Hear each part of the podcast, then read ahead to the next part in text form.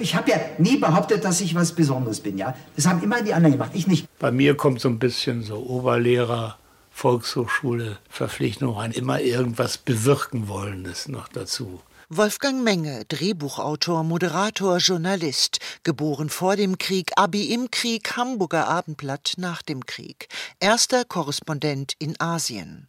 Und dann kam ich zurück nach Deutschland und irgendwie bin ich dann ins Fernsehen reingerutscht. Ich war mit einem Schauspieler befreundet und der immer gesagt hat, schreib ein Stück, du kannst es. Und das war im Grunde das erste Stahlnetz. Nimm die Pistole runter. Mach keinen Quatsch, Junge.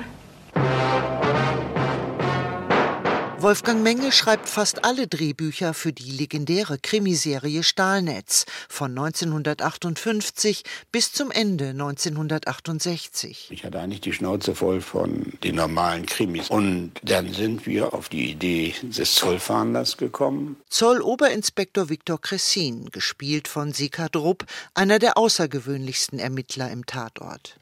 Oberinspektor Kressin, können Sie sich vorstellen, was es heißt, Ihr Vorgesetzter zu sein? Ich stelle mir das ziemlich lustig vor.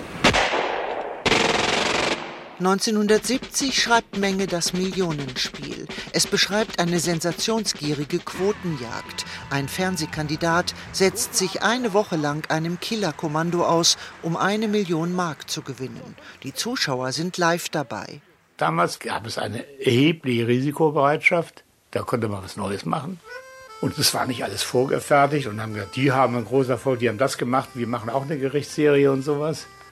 Sondern da kam, wer hat eine Idee? Angenommen, ich wollte auch mal im Fernsehen auftreten. Meinst du, die würden mich übertragen? Die denken doch gar nicht dran. Ein Herz und eine Seele wird Wolfgang Menges größter Erfolg. Im Mittelpunkt der Serie Ekel Alfred.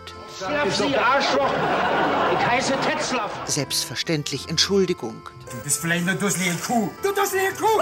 Es ist vieles typisch in der Familie, aber es ist immer in einer Weise übertrieben, dass es das in der Kombination mit Sicherheit nirgendwo geben wird. Aber jeder oder fast alle, die es gesehen haben, haben den Eindruck, dass sie genügend Familien kennen würden, wo es so ist. Mein Vater, der war so ähnlich.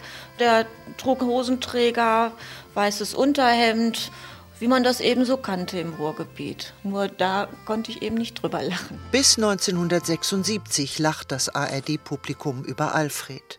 Anfang der 90er Jahre versucht Menge eine Neuauflage mit Motzki, einem Westberliner, der die deutsche Wiedervereinigung satirisch kommentiert. Doch ein zweiter Tetzlaff wird der nicht. Wenn du nicht gleich deine Schnauze hältst. Ja, gleich. Menge wird Moderator der Talkshow 3 nach 9 bei Radio Bremen. Bis 1982 interviewt er Gäste wie zum Beispiel Beate Use.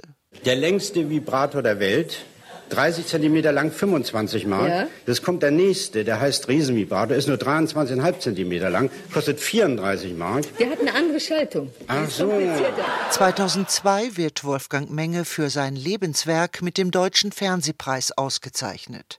Er lebt auf Sylt und in Berlin, wo er am 17. Oktober 2012 mit 88 Jahren stirbt. Na, jetzt haben wir es aber.